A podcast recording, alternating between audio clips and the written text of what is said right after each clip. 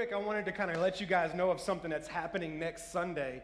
Uh, we've been in a series called Living Room Leaders where we're talking about how to lead like Jesus. And so I, have kind of given a kind of a uh, foundational in this aspect of, of, this that whether you're in school, um, whether you're married, whether you're parenting, whether it's at your job, we're, we're all in a position right now to lead. And it's important for us to lead like Jesus. And so every every week we've been kind of pulling out different principles from scripture in that. And next Sunday, I've got a really good friend of mine by the name of B. Haley. And B. Haley, y'all, you can give it up for B. Haley. Um, those of you, that, some of you already know him. He's, he's been a part of our church for, for years. When he's in town, he considers Victory Church his church. And he has a message that he travels along with TobyMac and speaks. And it's a message that I think is important for us as a church, but it's definitely important for us in leading in our communities and in our culture today. And it's a message of unity. And so next Sunday, he'll come, he'll share that message. Me and him will share some moments on the stage together. And I just think it's going to be a powerful, powerful moment. So I'm telling you that to tell you this. Number one, make sure to be here. Make sure to be here to be able to support him. He will have some merchandise in the lobby. He's got some really creative shirts and things that I think you'll really enjoy and want to get one of. But uh, come and support him, but also tell somebody invite somebody, get somebody to be able to come here and be a part of hearing that message and being a part of, of the concept of unity moving forward. Amen? Amen. Uh, a couple quick things before we get into the word today. I, I, just, my name is Troy. Me and my wife Darla get the absolute privilege to pastor this church. And if you are visiting with us, I just wanted to be able to say welcome. We're, we're trying right now to do the best we can to get everybody connected as we get into kind of a fast moving season of our life with holidays like Halloween and November, or November, Thanksgiving and Christmas. Um, and so there's a lot of ways to do that. You heard Zenobia talk about Growth Track. You can jump in Growth Track after service today. You can find a team to serve with. Um, there's small groups happening right now. It's not too late for you to join in a small group. And I will always be in the lobby after service to just connect with you. Uh, I'd love to be able to meet you if you're visiting with us, if you're new to Victory, you've only been coming for a little while, and just be able to say thank you so much for joining us and being a part of Victory Church. Amen. Amen. Hey, do me a favor. Are you ready for the word? If you are, open up your Bibles to John chapter 13. John chapter 13. Um, as you're turning there, let me again just set a little bit more of the context of this series. And so, the series Living Room Leaders is all about how you and I are to lead like Jesus, not just lead like Jesus, but live like Jesus in our culture today. And these messages are really important for all of us, no matter what season of life you're in. I know we have students in here who are, you know, starting high school, getting ready to end high school. We've got young people who are in that transition phase of graduated high school and trying to figure out college. We have uh, relationships that are looking into being married. We've got a couple. I did a wedding this past weekend for a couple of the church. Got a wedding coming up in a couple weeks from a couple of the church. Uh, we've got married couples, long and new marriage. We've got new parents wanting to be parents, soon to be parents. Long time you're tired of being a parent. right? Okay. Uh, we're to be a little bit real today, I guess. Um, but it doesn't really matter. Where, no matter where you are in your season of life, we need these messages on leadership, not only to lead the people that we're leading, but to live and lead like Jesus. And so last week I talked about uh, the infamous story of the woman caught in adultery, and we talked about the importance of not having grace without truth or truth without grace, but having grace and truth together and the importance of that. And today we're going to visit another similar kind of popular, normal story that people are very familiar with um, and it's the concept of Jesus washing the disciples' feet. And so, John chapter 13, I'm going to start reading from verse 1. I'll read to about verse 7, and then we'll get into the message today. It says, It was just before the Passover festival, and Jesus knew that the hour had come for him to leave this world and go to the Father. Again, I told you last week when it tells you Passover festival, it's giving you a context of timeline for Scripture, and we're getting close to Jesus' crucifixion says that having loved his own who were in the world, he loved them to the end. Um, that, that evening, the meal was in progress. That'll be important in a little bit. And the devil had already prompted Judas, the son of Simon Iscariot, to betray Jesus. If you don't know, Jesus has 12 disciples, and one of those disciples have been tempted by the enemy, and he's going to actually betray Jesus over to his captives for him to be arrested and eventually crucified. It says Jesus knew that the Father had put all things under his power and that he had come from God and was returning to God. So, again, this was all a part of Jesus' plan. So, he got up from the meal. He took off his outer clothing, which was more like a robe, and he wrapped a towel around his waist. After that, he poured water into a basin and he began to wash his disciples' feet. I'm going to give you a lot more context on that in a little bit. Drying them with the towel that was wrapped around him. He comes to Simon Peter, and Simon Peter says to him, Lord, are you, are you really going to wash my feet? And Jesus replied, You do not realize what I'm doing now, but later you will understand. I want to talk to you for just a few moments this morning from the idea, the paradox of leadership the paradox of leadership. Now, it's important for you to understand what that word paradox means. For you to really be able to grasp what I'm talking about, you got to first understand the definition of paradox. Paradox is something that seems to be a contradiction, but it's true. So when you first hear about it, you think that's a contradiction. But the more it plays out, the more you realize it's very accurate. For example, um, uh, let's here, here's some examples. To, to, to make money, you got to spend money. Right? Like that seems like a contradiction. Like it doesn't make sense. How could I make money by spending money? It, seems like a contradiction, but it, it's actually true. There's actually concepts where it's true. Here's one that you might be familiar with less is more. Y'all have heard that? Less is more, which again, when you just hear it in, in, in kind of a, a, a random situation, it can seem like a contradiction. How can less be more? How can more be less? But I think a lot of us could testify that there's accuracy in it. Here's one that you may be more familiar with if you, if you are a gym rat type person uh, rest day. Right? Like that, that, you know, like how is it possible that my muscles are going to get bigger or I'm going to be in better shape because I took a day off? It doesn't make sense. It seems like a contradiction, but in reality, it's true. I'm telling you this because it's very easy for you when you read scripture to feel like you're reading a bunch of contradictions. When, you, matter of fact, the, the gospel in itself is a paradox. It, it seems like a contradiction, but it's actually true. Let me give you an example. You are righteous and you're a sinner. Right? Like, I, am not perfect. I, I, sin every. How many of you sin this morning? I, am raising my hand because I did, so I'm just letting y'all know. All right. How many of you think you're probably going to sin in the next 24 hours? You probably think that's going to happen. Okay. I'm not promoting sin before y'all grab your Bibles and leave. I'm just trying to bring you to reality. However, how many of you are righteous in Christ? Right. So it, it seems like a contradiction, but it's true.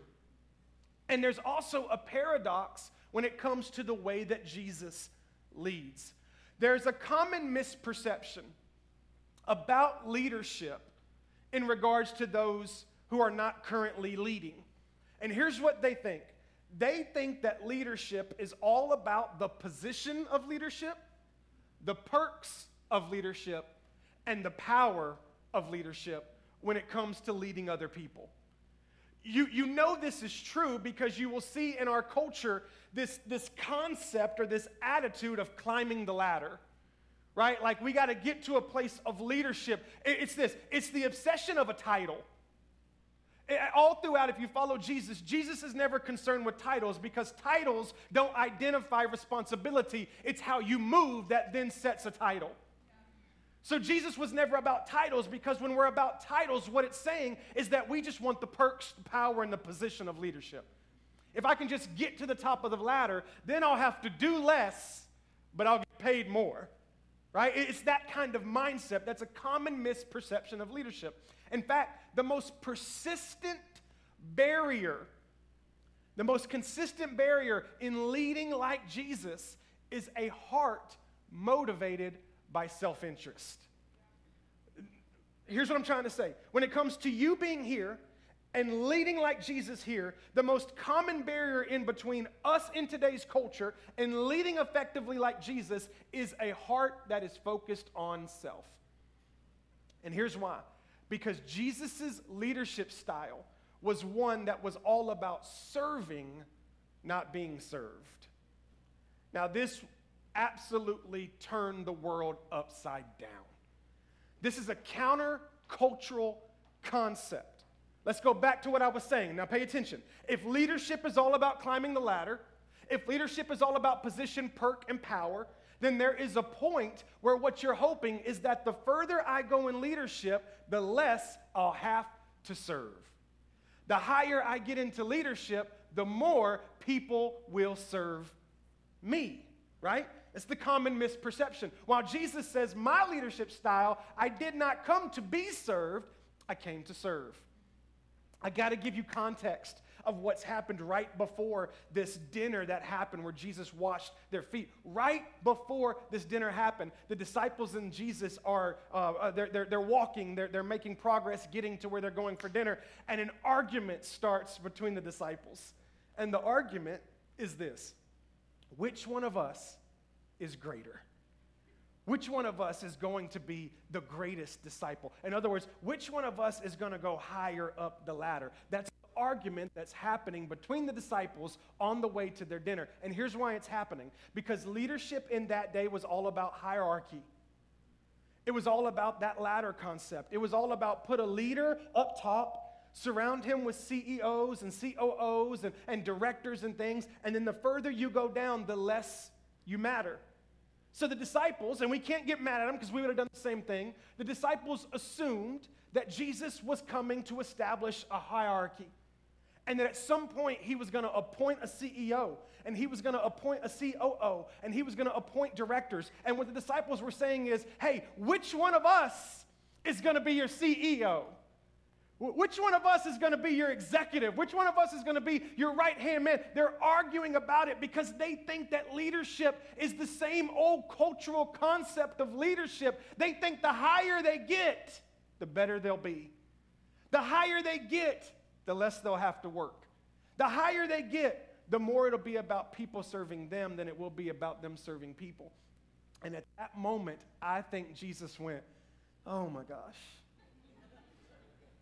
And he went, Man, they've missed it. I've been doing this, I've been, I've been living this concept now for what was coming up on three and a half years, and they've missed it. And so I think Jesus used this moment in John chapter 13 to make sure that they would never miss it again. He did what I would call a sermon illustration. The, the word servant and the words or the word leader is often seen as opposites. You're either a servant or you're a leader. That's kind of how it's been. But in, what was it, 1970, an AT&T executive who was retired by the name of Robert Greene took this concept that Jesus had been teaching, took the concept that Jesus taught all throughout Scripture, but he actually coined a phrase for it. So when you Google this phrase, scripture wise, it'll give you some of these scriptures, but you never actually see Jesus say it. He says it in different concepts, but Robert Greene kind of put it together and he came up with this paradoxical term servant leadership.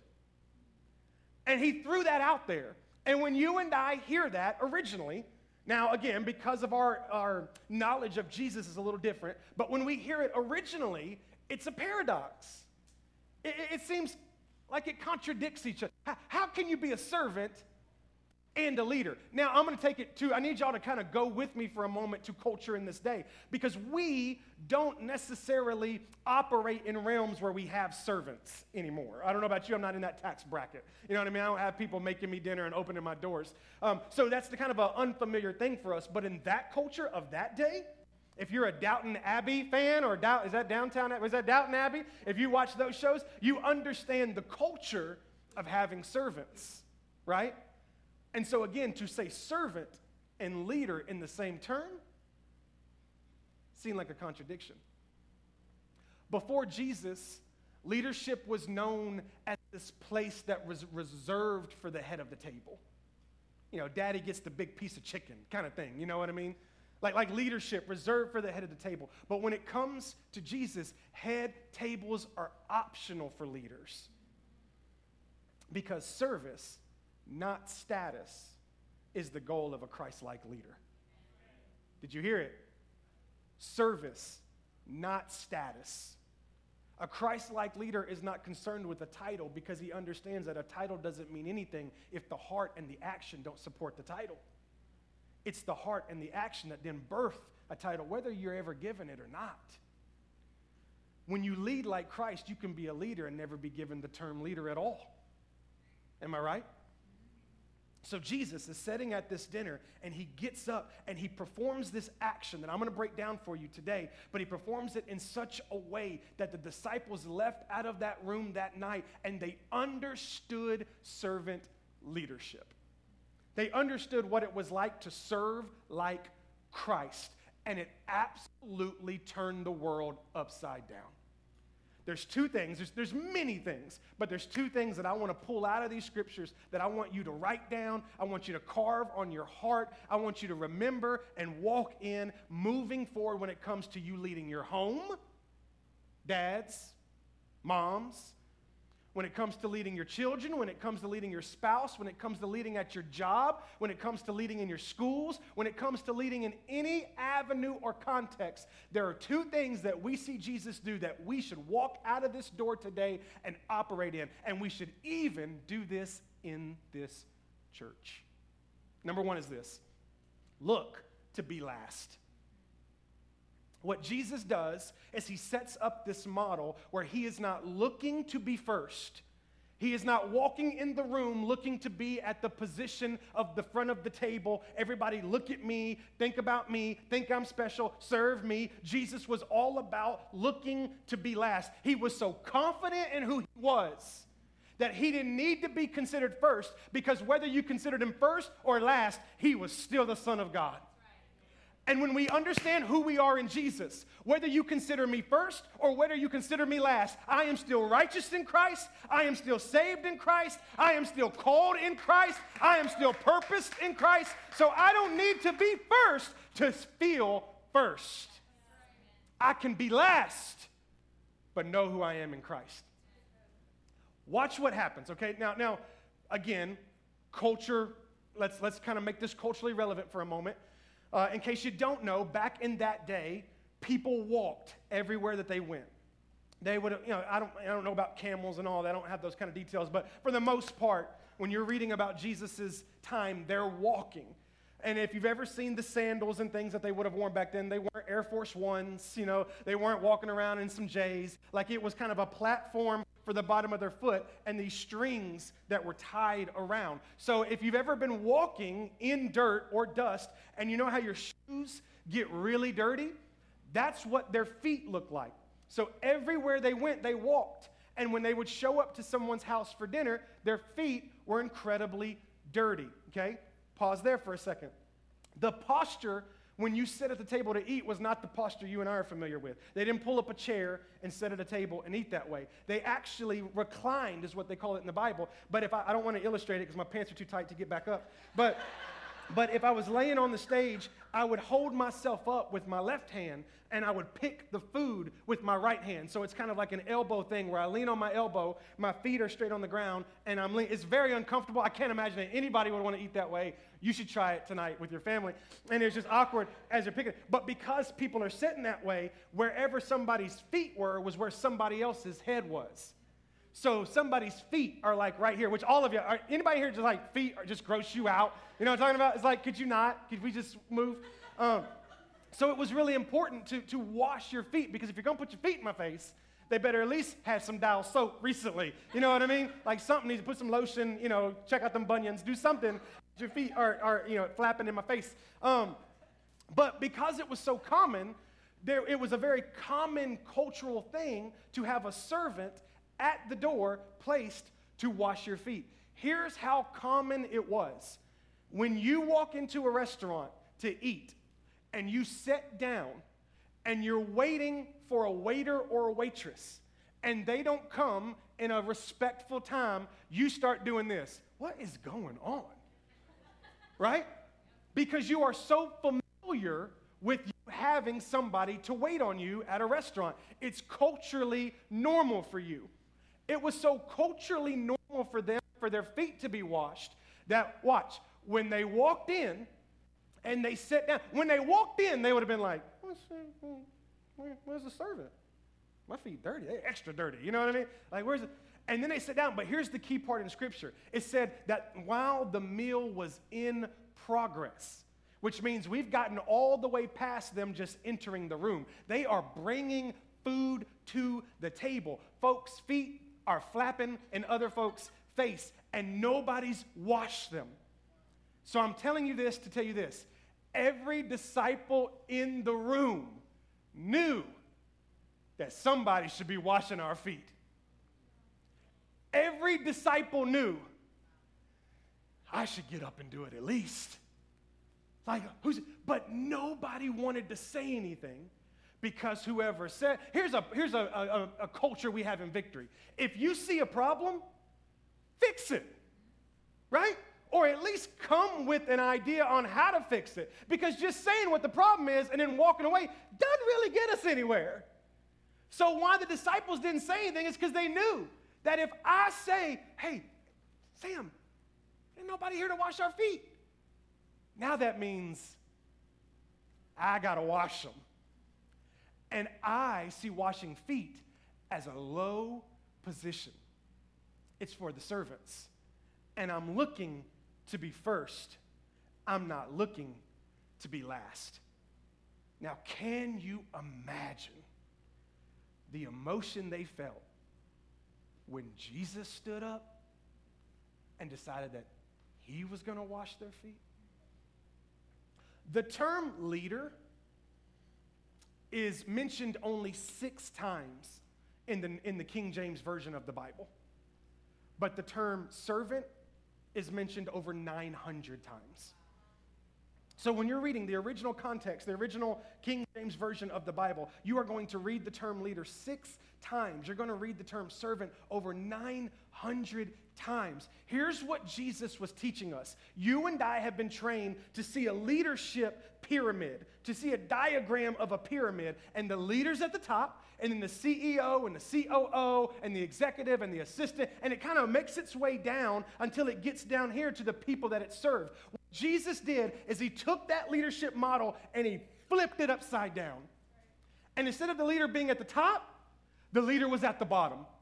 And now, depending on what part of leadership, the, the main leader, so in this church, me, I'm at the bottom.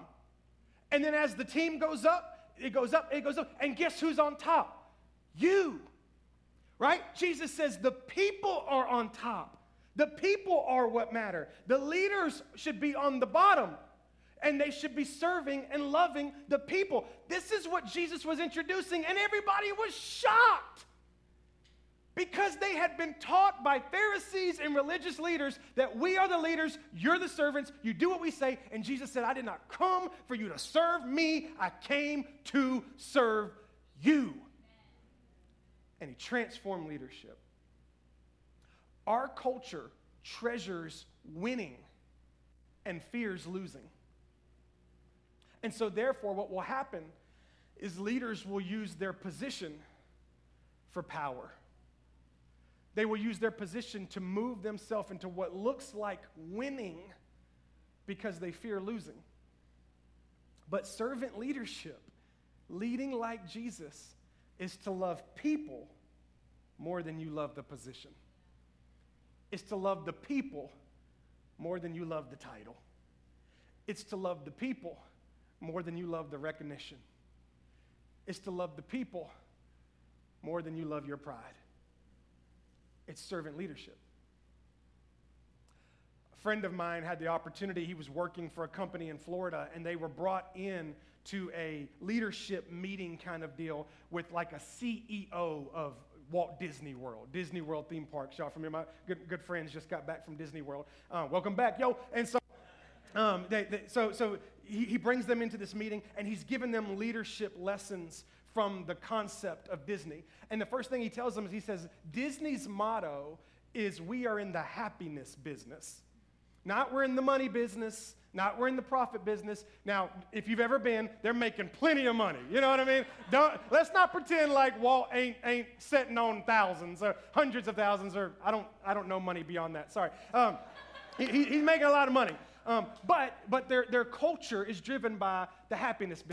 So my friend is in this meeting, and the CEO steps up and tells this story. And some of you may have heard me tell this, but it's a powerful story. Uh, it was a regular day at Walt Disney World, and they were at the theme park where you have to travel on the monorail to get from your parking to the actual park. And so if you've never been, you have to get in one of those subways that hang in the air, and you kind of got to you know drive around from your parking. So in the middle of the day, the monorail gets stuck. It just something happens, the electronics, whatever the situation is, and it's stuck. and it's stuck for 10 minutes, and then 30 minutes, and then an hour, and it ends up being stuck for like over four hours. So for over four hours, it was like somewhere between 75 to 80 people are in this monorail and they're just stuck. Now let's just be real for a second. You got parents who have spent thousands of dollars stuck in there not going. You got small children, right, who are ready to see Mickey Mouse and Minnie Mouse losing their minds. Like, can you imagine? That would have been the worst. That four hours would have felt like 40 years. You know what I mean? It would have been forever. And so the whole time, Disney's doing all they can to figure out how to fix it, how to get these people out of the monorail. And they end up finally arriving at the solution that they're going to attach something to it and physically pull the monorail back to the beginning place, get the people off, and then they'll just escort them somehow to the park. So they start the process. The process from beginning to end is going to be about 45 minutes. So the CEO calls all of the executive team into the room, and here's what he says He says, In 45 minutes, we're going to have 80 paying customers get off that monorail, and they are going to be hot, fire, mad. It's probably not the English he used, but I'm using it in context of where we are right now. And he said, We've got to figure out what we can do to establish happiness back in their vacation. And so he opened up the room and people started giving, you know, I don't know, maybe we could like give them an extra day at the park or maybe we could give them a gift card for the for the merchandise store and they're just going on and all of a sudden the guy that was running this meeting speaks up and he says, "What if we give them anything they want?" And everybody's like, "Time out. We can't afford that," which is funny because clearly they could. And they're like, What are you talking about? That would be insane. And he says, Would it though? He said, Listen. He said, If, if we handle this wrong, we're going to have 80 people going home mad, and all they're going to do is talk bad about Disney. But if we handle it right, we're going to have the kind of self promotion we could never pay for. And so he said, What's the worst they could ask for? Let's just try it. He said, You never know. People are going to ask for different things. So they said, Here's the plan. When everybody gets off the monorail, 80 people, we're going to tell them, What can we do for you to make your vacation happy again? Whatever you want, we'll do it. By the time it was all said and done, it cost them just over $300,000 wow. to give 80 people, kids and all, anything they wanted. And here's why because some people said, I don't need anything. Just the fact that you'd be willing to give me something is enough. Some people said, uh, I don't know, another free day at the park. Some people said, some people actually said, you need to reimburse my entire vacation. And they did. But could you imagine being able to turn a disaster into something that was pre? Because all those 80 people went home and what did they do? You're never to believe it. We were at Disney and this happened. Oh, I, I hate Disney. No, no, no. They gave us anything we wanted. And now all of a sudden people are going, oh, well, Disney's is pretty cool. and here's why. The whole driving of that leadership concept was that they were in the happiness business, not the money business. Christ like leadership is in the people business. We're in the gospel business. So the idea is we will do whatever we have to do to empower them, to show them that they're loved, to give them value, by washing the disciples' feet. Jesus is showing them, the disciples, watch this, that by becoming a servant leader, it means to give up your right to think of yourself first. Can you imagine that? It, it, look, it's natural in us, guys, that when something happens, we think of ourselves first, right? Like, well, how's that going to impact me? I don't know. I, I have a, a seven year old and a 12 year old, and I see it every day. They don't care about it. I had another incident yesterday. I'm just, y'all are counseling me, okay? Just bear with me. Where I'm pouring my heart out to my 12 year old daughter. And she looks at me and she's like, I don't care. And I was like, after I picked her up off the ground, I'm kidding, kidding. Uh, but, but I had to have a heart to heart with her because, again, you're, you're just, you're worried about yourself. But Christ like leadership is so confident in who we are that our concern is not ourselves. I'll be last if it empowers somebody else.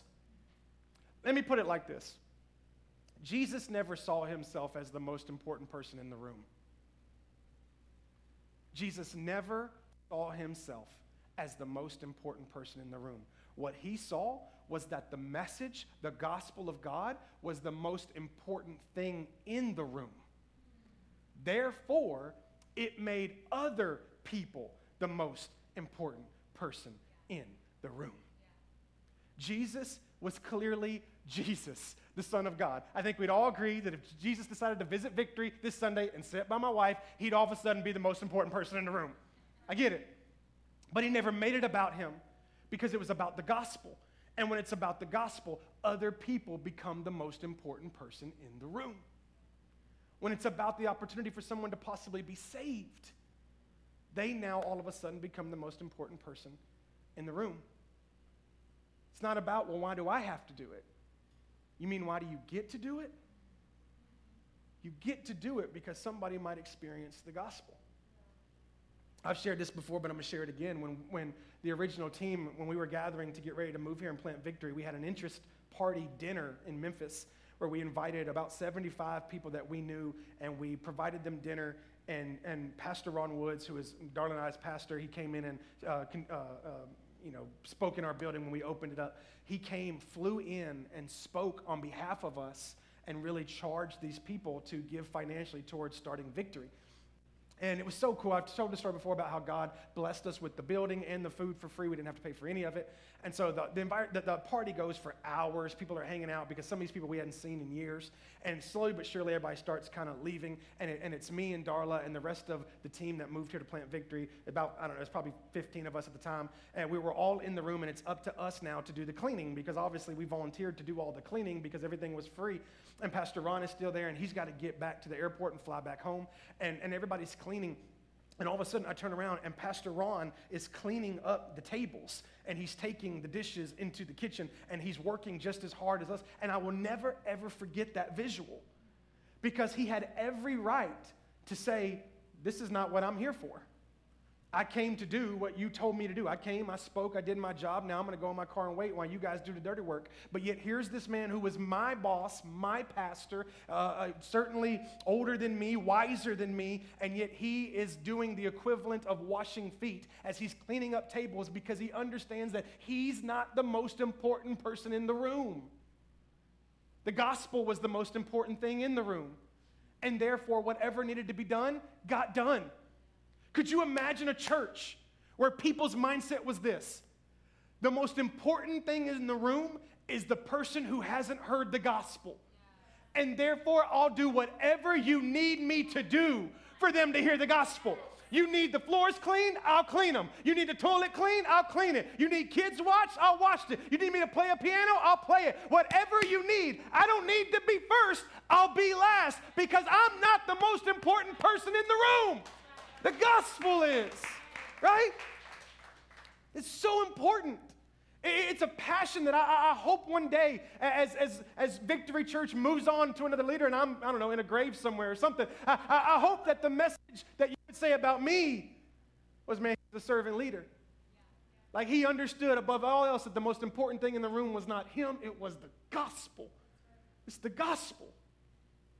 I've heard this said before, and I think it's important to put it in this sermon. If, serm- if serving is beneath you, then leading is beyond you. If you want to lead but you can't serve, you're not ready to lead. Because real leadership, leadership that actually makes a difference, is servant leadership. And can I just say this since I'm on kind of a convicting roll right now? Since I'm already on your toes, can I stay here with this? If Jesus looked to be last, how is it possible that we wouldn't? So, the first thing we take from Jesus is looking to be last. Here's the second thing we're going to add value to others. Not only am I going to look to be last, but I'm going to add value to others. I want to read you one of my favorite scriptures. It's in Philippians, and this is such a powerful verse if you will understand what it says in the context of Jesus Christ. In Philippians chapter 2, verses 5 through 7, watch this in your relationship with one another. Do me a favor, look at the person beside you. Look at them. Look, look at them for a second. Get a good look at them. Now look at the person that didn't matter as much to the other side. look at them. Get a, get a better look at them. All right. I just want you to understand this, what I just made you do, is the one another. That's the one another. I'm, I'm trying to figure out now ways. We're getting to the point now where we got people who don't know each other because we're getting bigger and bigger. And so I'm at a point now I'm trying to find ways to make us smaller so we can stay connected. But what I'm about to say to you is the one another. You ready? It's the one another. Watch this. In your relationships with one another, have the same mindset as Christ Jesus. Well, Troy, what is Christ Jesus' mindset? I'm so glad you asked. Who being in very nature God. In other words, he was God. You know the Trinity Father, Son, Holy Spirit. Jesus is God. He's both God and the Son of God. He is God. Being in very nature God, what did he do? He did not consider equality with God as something to be used to his own advantage. Wow! Have you ever seen that before? That Jesus, who had every justification to use his power and who he was to be advantage over others, did not do it. Well, then what did he do?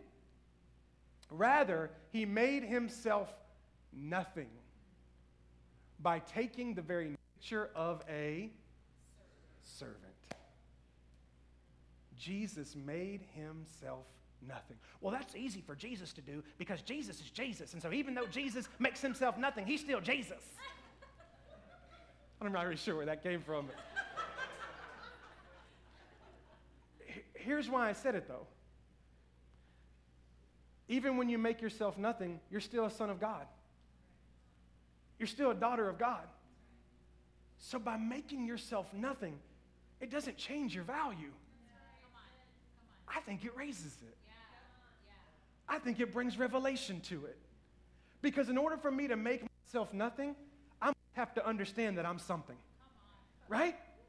So when I know who I am, when I know I'm a son of God, when I know I'm made righteous in Christ, when I know I'm purposed and blessed, when I know He's before me, behind me, beside me, all around me, right? When I know these things about God, then I can become nothing. Why? And not to be mean, but can I just be honest for a second? Because what you think doesn't really matter. Right? Like I can become nothing like Jesus. So many people want to be great like Jesus. I wonder if anybody will be nothing like Jesus. I should write the sermon called like Nothing Like Jesus.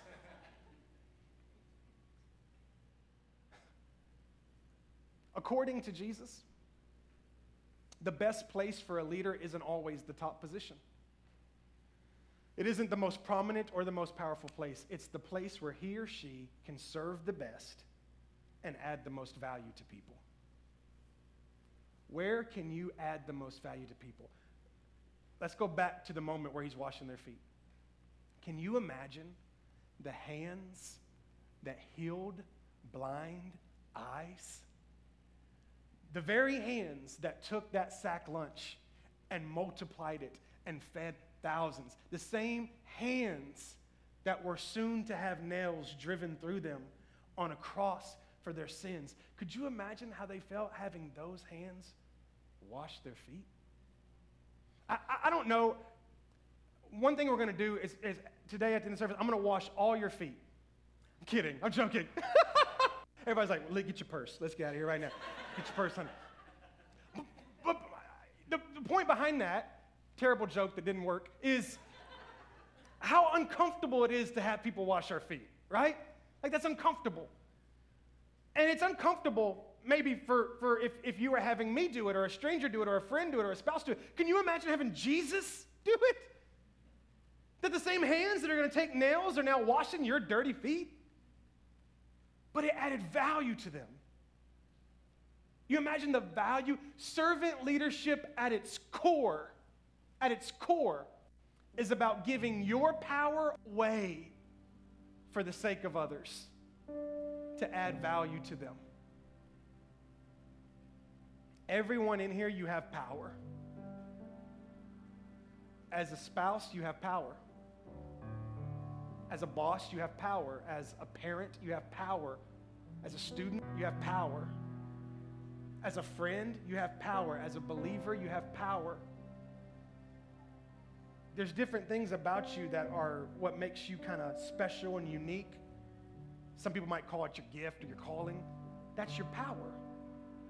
And when we surrender that power so that we can add value to other people, that's modeling Christ like leadership. I was thinking about the very first time I ever saw servant leadership in person. I was, uh, I was a new youth leader in our youth ministry. I was new to being like a leader in it. Um, you know, just it was just a new concept for me. I was new to the Lord, and but I had aged out of youth ministry, and now I was a youth leader. And we went to this thing called Summer Survivor. It was a, it was a camp on the lake. You would tube and stuff, and then you come up and have a bonfire, and the youth pastor would do a message, and it was a, it was a, it was a really cool experience. And the youth pastor's name was Jason. We called him PJ, Pastor Jason. And he had a right hand man by the name of Shane Ivy. And Shane Ivy was an electrician, he was not on staff, but he just served Pastor Jason with all passion. He was the, the absolute example of a servant leader. Everything Pastor Jason needed, he did. He would take off work early to be there. He led worship. He would speak for him if he needed to. He would do anything. And Shane was one of the nicest, most humble guys I had ever met in my life. And we're at this event and the night comes and we're doing this bonfire and you know there's s'mores and there's you know and all the kids there's probably i don't know 100 youth. Like it's, it's, an insane environment. And the, that time ends and the night's over. So now the students got to go get ready for bed and pastor jason and, and the leadership including me we're all going with them to make sure that they go to bed and don't do anything that jesus wouldn't approve of. And so we're getting them in bed and all this kind of stuff. And as we were going i was one of the last people to walk in and i just happened to look back and i saw shane start picking up trash outside by the bonfire. And I saw it, but I didn't really think anything about it. Like maybe he dropped cup, you know. And I went in with Jason, and we finished, you know, took about an hour to get everybody ready and in bed, and, and what we thought, you know, at least was close enough to a sleep. And then we're walking back into, and what I didn't know is that Jason is now taking us outside to clean up the trash. And we walk outside, and Jason opens the door and he goes, Hey, who, who cleaned up all the trash? Now, in that moment in my life, you have to understand my hero was Pastor Jason Byers. I, I, was in love with Jesus. I wanted to do ministry. I wanted to preach, and he was the only model I had at the time. So for him to even say my name was, was awesome for me. And so he walks out and he goes, Who picked up? I mean, it was spotless clean. We had been gone for over an hour. It was spotless clean. And he said, Who cleaned up all the trash? And out of nowhere, here's what I heard Troy. And immediately, I didn't clean up the trash. And I knew I didn't clean up the trash. And so it caught me off guard. And Jason looks at me, he's like, Troy. And I look back to see who said my name, and it's Shane Ivy. And he's just standing in the back. And when I look at, he just gives me a wink. And I'm in that moment where I'm like, what do I do? I don't deserve it, but I kind of like it. You know what I mean? And, and they started to kind of, you know, give me praises and stuff. And I look back at him and he was like, I'll never forget that. Because at that moment, what Shane did is he surrendered his power for the sake of me, to add value to me. He could have easily said, PJ, I did it.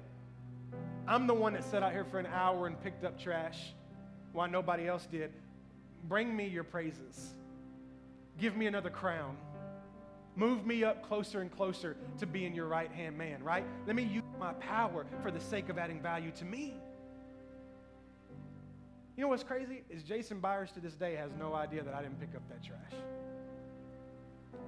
But from that moment forward, do you know how many times I did something and gave somebody else the value for it? Because I had seen it done for me. This is the opportunity that we have as believers. Because outside to a non believer, this is foreign. But as believers, we have the opportunity to surrender our power to add value to somebody else. When we help others, we can see them as weak. When we try to fix others, we can see them as broken. And both of those feelings make us superior.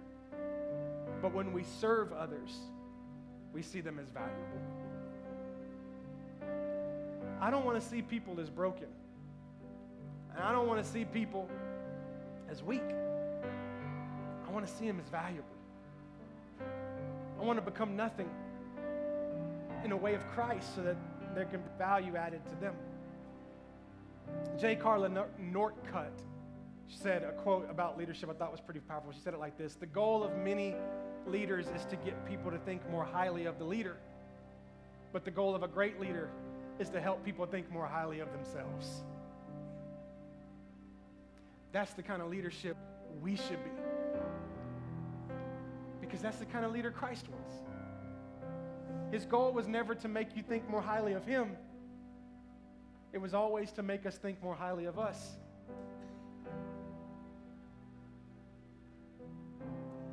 Told you at the beginning of the sermon that servant leadership is what eventually changed the world. And I want you to think about it like this Christianity is still very popular, it's still life changing, it's still all over the world. You're sitting here today because of what these disciples did in taking the gospel forward once Christ died and resurrected. But I want you to think about it like this How could a first century Jewish cult, which is what they were, following a crucified leader, which is what he was, they had no territory, they had no military, and they had no authority. And not only did they survive, but they thrived. Even to the point that they were embraced by the very empire that was trying to destroy them. How is that possible? How do they then go on to change the world and turn it upside down? It's two words servant leadership. Nobody had ever seen it before. And so they went from a couple of wackos to changing the world. I watch people all the time get worried about where we're moving forward as a world and as a culture, and I get it, man. There's a lot of things going crazy. But the same thing that changed the world over 2,000 years ago is the same thing that's going to change the world today servant leadership. People who love Christ and are willing to make themselves nothing to add value to other people. Because once you see it, it does something to you. And now you start acting like it. But, but I'm, I'm, I'm writing all this down and I'm like, oh, this is so good. I love it. I hope they're going to shout me down. I hope we're going to get up, walk out, and we're all going to be like little marching servant leaders as we go out to Kroger and pizza. And, you know, we're just, can I? No, I don't tip you. You know, I mean, all this kind of stuff. No, that's wrong English. But anyway, you know, we're going to be all excited. And then all of a sudden it hit me. If you don't understand Jesus, you'll never understand servant leadership. Like I can I can encourage you, you know what I mean, and make you go like, yeah, but as soon as you get out to your car and someone cuts you off on 24, it's gone. you know what I mean? It's like death to servant leadership. But what's cool about it is you're no different than Peter. Watch this. Go back to John chapter 13 he comes to Simon Peter, and we all know Simon Peter's the one that's a little bit more like all of us, right? He's kind of like the, he shoots it like it is. Like he tells it like it is, like, hey, bro, you're getting on my nerves. I might cut your ear off. You know, I mean, it's that, that kind of stuff. You know, it's a kill shot, going to the side, Memphis style. And he comes to Simon Peter and he says to him, Simon says, Lord, are you, time out. Are you, is that uh, Roxbury? Me, you, you, me, me? Are, are you gonna, are you gonna wash my feet? Jesus says, You don't realize now what I'm doing, but later you will understand. And watch Peter's response. Peter said, Nope. nope. Ain't no way. Peter said, You shall never wash my feet. There's no way I'm going to let you, Jesus, the Son of God, the Savior of the world, there's no way I'm going to let you wash your feet or wash my feet. And Jesus says, Watch this, unless I wash you, Unless I do this, you'll have no part with me. Here's what Jesus is saying. Oh, this was so good. I about fell out my chair when the Lord told me this. Jesus said, Hey, if you won't let me wash your feet, you'll never let me die for your sins. You got to get to this place where you understand grace. You got to get to this place where you understand what Jesus has done for you so that then you can walk out and be like Jesus. Jesus says, if you can't grasp this, then you can't grasp salvation. If you can't seem to wrap your mind around what I'm doing right here, you will not be able to wrap your mind around the gospel. Jesus was not washing their feet because their feet needed to be washed. Jesus was not washing their feet because there was nobody else to do it. If Jesus wanted somebody else to wash their feet, somebody else would have been there. Right? He made coins appear in the mouths of fish. He can make a servant be like a genie, like, boom, here I am. You know, I'll wash your feet. He could figure it out. What Jesus was doing is he was foreshadowing what he was going to do on the cross. He was saying, I'm giving you a small taste of it now so that it doesn't overwhelm you soon. Because what I'm doing here is an example of what I'm going to do there. At the heart of this moment, at the heart of washing the disciples' feet, is the message of repentance and forgiveness and grace. Watch this. His humility expressed with a towel and a basin was a foreshadow to his humility and love on the cross. When he gets up, he takes off his robe, and he puts on the towel, it's foreshadowing him going up on a cross and taking off being the Son of God and putting on our sins.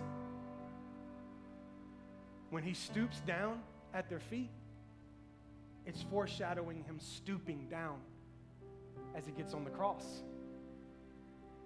As he washes their feet, it's foreshadowing him washing away their sins.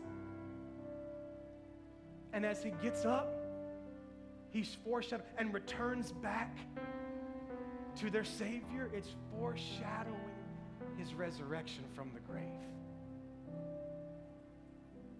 Do me a favor, everybody stand with me for a moment. Band, go ahead and come up here.